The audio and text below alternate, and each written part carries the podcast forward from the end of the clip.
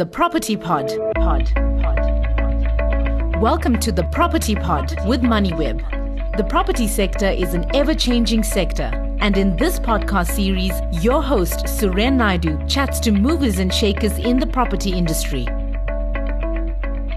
Welcome to the Property Pod.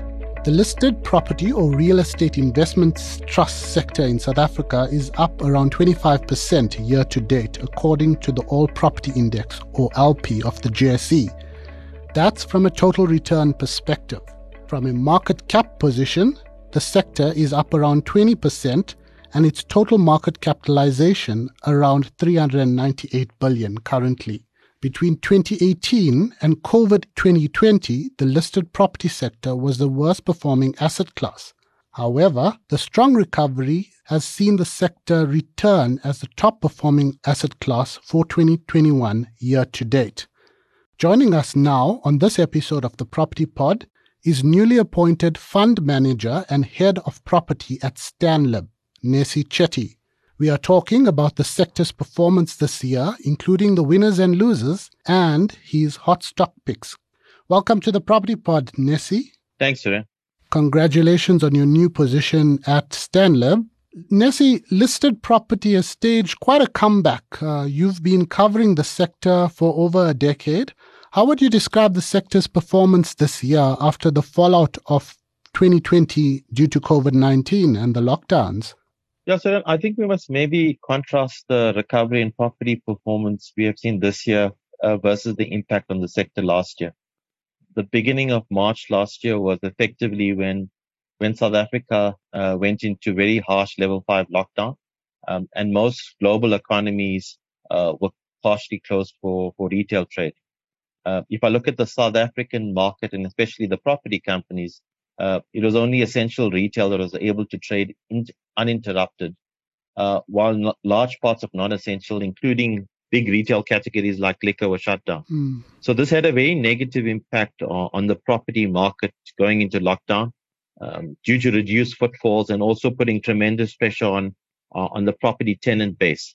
Uh, we saw a sharp sharp drawdown in the market in in 2020. Um, if you look at the ALPI, the ALPI was down some just in March alone, 37%. Um, and, and I guess the, the second half of the year, you did see, uh, so, so, some recovery in the property sector.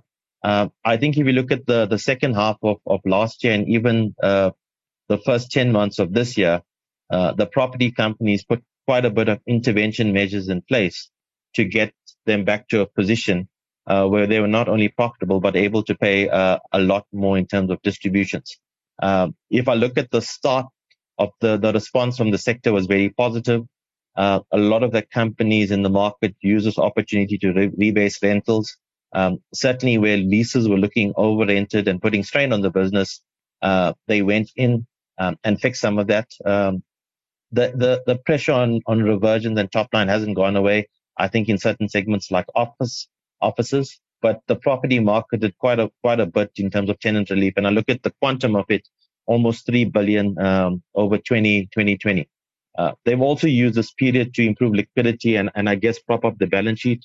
Uh, a lot of the focus last year and was LTVs and, and interest cover and covenants. Um, we've shifted away from that this year into an environment where I think uh, capital raisings have improved. Mm. and certainly you're seeing dis- distribution visibility uh, pick up as well. 3 billion is a big amount. I think in the UK or some other countries, they have government support, and the REIT sector didn't have much government support. Uh, so that's quite a big amount. But the sector is still down from a three year period. I'm not sure about a, a five year perspective. Give us some context on this. What's the likelihood of listed property continuing its recovery into next year? Yeah, so Suren, I, I guess if you look at the last five years in the in the listed property sector, you've had two periods of maybe very extreme volatility. Um, I think if you look at 28, when we had the issues around Resilient and, and, and Viceroy, there was a big drawdown in the market. If I look at 2020 um, and the start of, of, of maybe COVID and lockdown restrictions, we had another period of, of extreme volatility, I would say, in both the SAPI and the ALPI. Um, I think if you look at the characteristics of, of property over time, is that investors have been attracted to the sectors because of the, the income yield characteristics, and, and that hasn't gone away. Uh, I think you've seen a reset in earnings basis for most companies. Um, and what you'll tend to see, I guess, is a lot more stable performance from the listed property counters. Um, and that stability will, will come because a lot of them are, are focusing, focusing on still de-gearing for, for the, for the remainder of 2021 and into next year as well. So LTVs are still high, but all, most companies, if I look at across the large and the, and the smaller cap properties, have a plan to get between to between 35 and 40 percent uh, LTV. Um, I think property companies will still look to recycle uh, out of underperforming assets and, and especially and specifically sectors where vacancies are high to look and uh, acquire other assets in either logistics or externalize as well. We, we've seen companies like Resilient in 2021 look to acquire assets in France um, and de-risk maybe some of the SA portfolio. So that would probably tend to mean that you know into into next year uh, you still get a, a, fairly healthy yield even while payout ratios in the sector are improving from the low 75 80 percent um, and start to tick upwards as well but i think you, it, it, it must be sort of emphasized then that you know the volatility of property is somewhere in between bonds and and, and equity um, and i think if i look at our return expectations for for property even in a weak SA growth environment uh, where this sector is a covering of a very low base. Uh, we think the sector on a one year basis, and that's our, our base case built on sort of four to six percent distribution growth and a, and a bond yield closer to nine, uh, a one year return of probably 13 or 14 percent total return. Um, on a four year view, if we assume properties maybe at a three percent spread relative to, to bonds, uh, we can get a four year compound growth in excess of 14 percent. So property very attractive still on a yield basis and total return relative to, to bonds, um, equity and, and also cash as well. Uh, I think also important to mention that in an interest rate hiking cycle, it's only late into the cycle that you see that outperformance of property relative to, to cash and bonds. Nesi, which have been the best performing and worst performing REITs this year? And what would you say are the stocks in the sector to watch going forward? your top or hot stock picks, as they say? Yeah, so certainly if I, if I look at the, I guess, OPN, some of the smaller and more illiquid shares were maybe sold off a lot more aggressively even before COVID. So if I look at the, the, the year-to-date performance, I mean, the likes of uh, Dipula B is up some 170%, Texton is up 140, um, Arrowheads are also up some 60%. I mean, those are the ones were, were sold off a lot aggressively um, about a year, year and a half ago. If I look at the more maybe established companies in the sector like uh, uh, Vukile, a very strong performance since the beginning of the year, up some 70%. Um, MAS Real Estate, which has assets in, in, in, in Romania, up some 55%.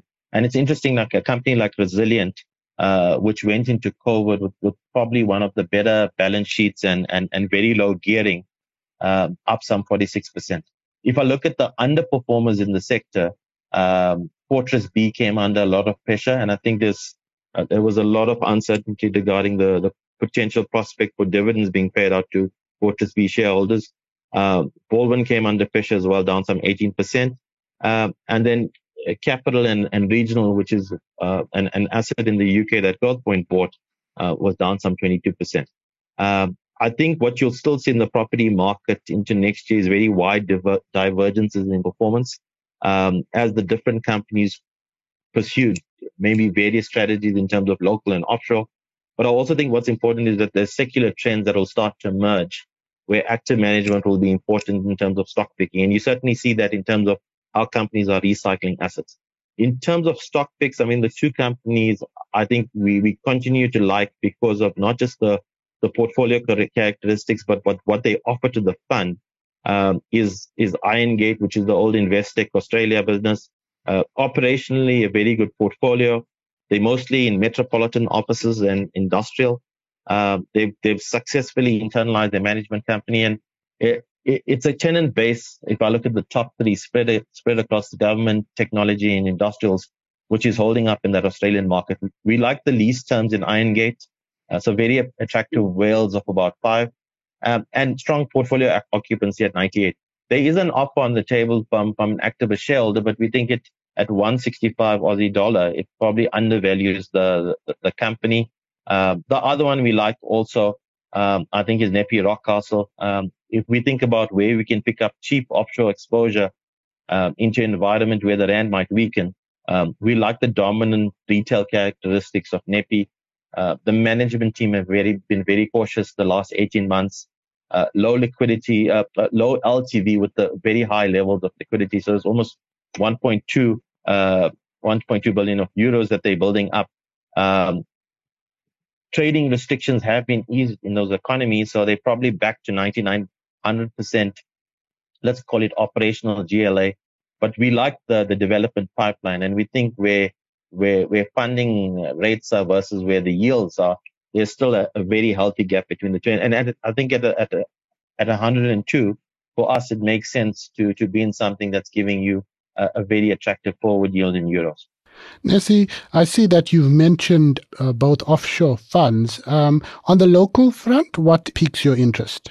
Yeah, so if I look at the local side, I mean, we still like, I think, Vukile. Um, it's one that's been strong year to date, but I think if I look at the portfolio over time, uh, it's one where the South African portfolio is still very defensive. Um, we think the lower end of the market, particularly food into 2022, will still continue to outperform the super regionals. Um, more than 45% of assets are in Castellana, and we like that. Uh, we, we think over time, this is one where there's certainly a, a, a strong balance sheet recovery that's happening. Um, on the local front, offshore, you know, we also like uh, Equites as well. Um, very healthy development pipeline. Um, we think there's potential for, for, for cap rate compression uh, in their offshore portfolio, but I think they, the ability for, for Equites to go in and, and, and take up 10 to 15 year leases at very attractive yields, uh, like they've done with the recent acquisition at about 7.3, 7.4, um, it gives them a lot of flexibility longer term to, to maintain that, that distribution, uh, growth. And there's no problem raising equity I guess, in any of those com- companies that I've mentioned now. Turning to the July riots and looting largely in KwaZulu Natal and Gauteng, how has this affected some of the retail and logistics landlords in, in particular? Uh, what has the impact been? I know that most of them will get Sasria, the, the money back through damage and loss of income. Maybe you want to go into some of the funds that have been affected. Yeah, so if we look at on the on the listed side, I mean the the big funds that have been affected have been SA corporate, where the damage was close to about 550 million plus. Um, it's only about three and a half percent of GLA, and they've got uh, claims cover up to to a billion. Uh, the big centers that would have been impacted there would have been Springfield Value, and uh, so that center was to large extent destroyed. Um, but I think there's a timeline to get it operational by October of next year. Uh, Fortress is another fund that has retail and logistics exposure. Certainly some of their logistics assets in Cornubia down in Durban were impacted. Um, but the estimated damage is anywhere between, let's call it 400 million plus. Um, and they've got adequate cover up to one and a half billion. Uh, if I look at their portfolio, it's been Cornubia and, and which has been the worst impacted. And one must remember also, I mean, at some of the properties, it was uh, structures, uh, fixtures, fittings, glass, that was damaged, other properties that were, uh, were extensive, like a uh, like maybe a Vukile where you had fire uh, fire damage on the property, is going to take a, a, lot longer for those properties to to get to a stage to rebuild. Um, but I've been impressed. I mean, we were on the ground and we saw, I mean, the likes of uh, Shoprite, uh, Massmart, uh, three days after looting uh, on on premise at some of those assets, looking to to rebuild. Uh, the market hasn't priced uh, any of these events as a crisis. Um, I mean, the, the market impact was, was very muted. Uh, distribution impact very muted. I think longer term, uh, what you would see is things like insurance premiums increase in the, the sector, uh, and maybe companies look to employ more sophisticated security in um, and in retail and potentially also auto warehouses as well. Thanks for that, Nesi. On a concluding note, we are seeing many listed property companies spending a lot more time on disclosure from an ESG perspective that's environment, social, and governance issues JSE listed companies and even global companies are increasingly looking at ESG, but the property sector had quite a few announcements over recent months around ESG.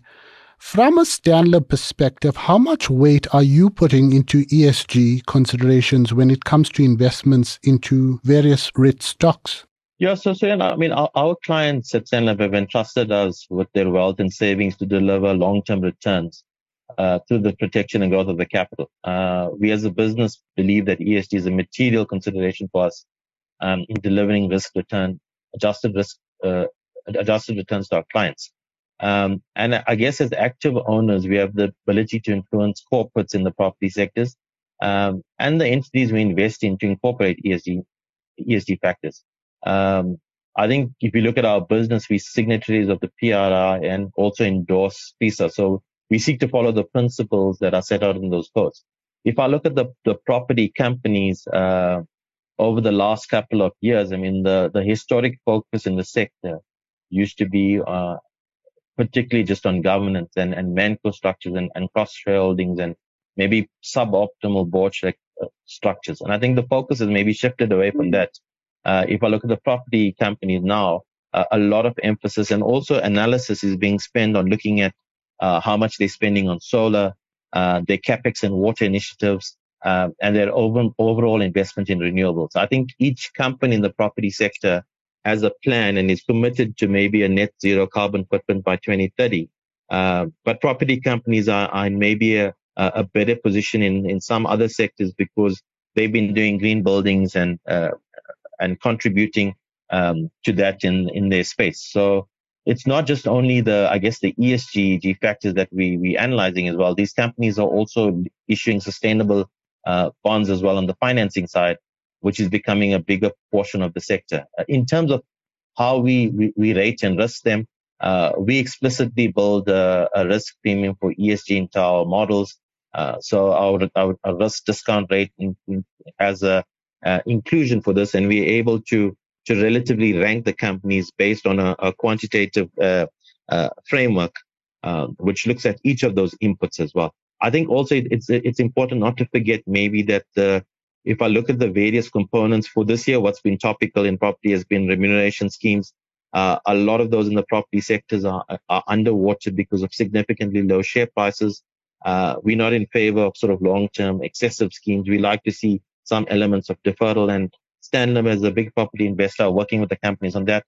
Um, I, have been pleasantly surprised, I guess, on the social side, all of them are doing their bit in terms of charitable foundations um, and their educational trust incentives. I think maybe just to conclude on this, uh, Suren, that if I look at KPIs now in the property sector versus maybe five or 10 years ago, there's a larger component of, of senior management and executive KPIs that are now linked to, to ESG as well. So that's very nice to see. So the industry is being very reactive on this front.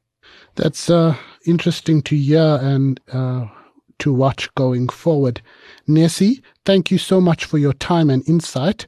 That was Nesi Chetty, Fund Manager and Head of Property at Stanlib. Thanks for listening to the MoneyWeb Property Pod with Suren Naidu. Brought to you by Asset, South Africa's leading digital commercial property magazine.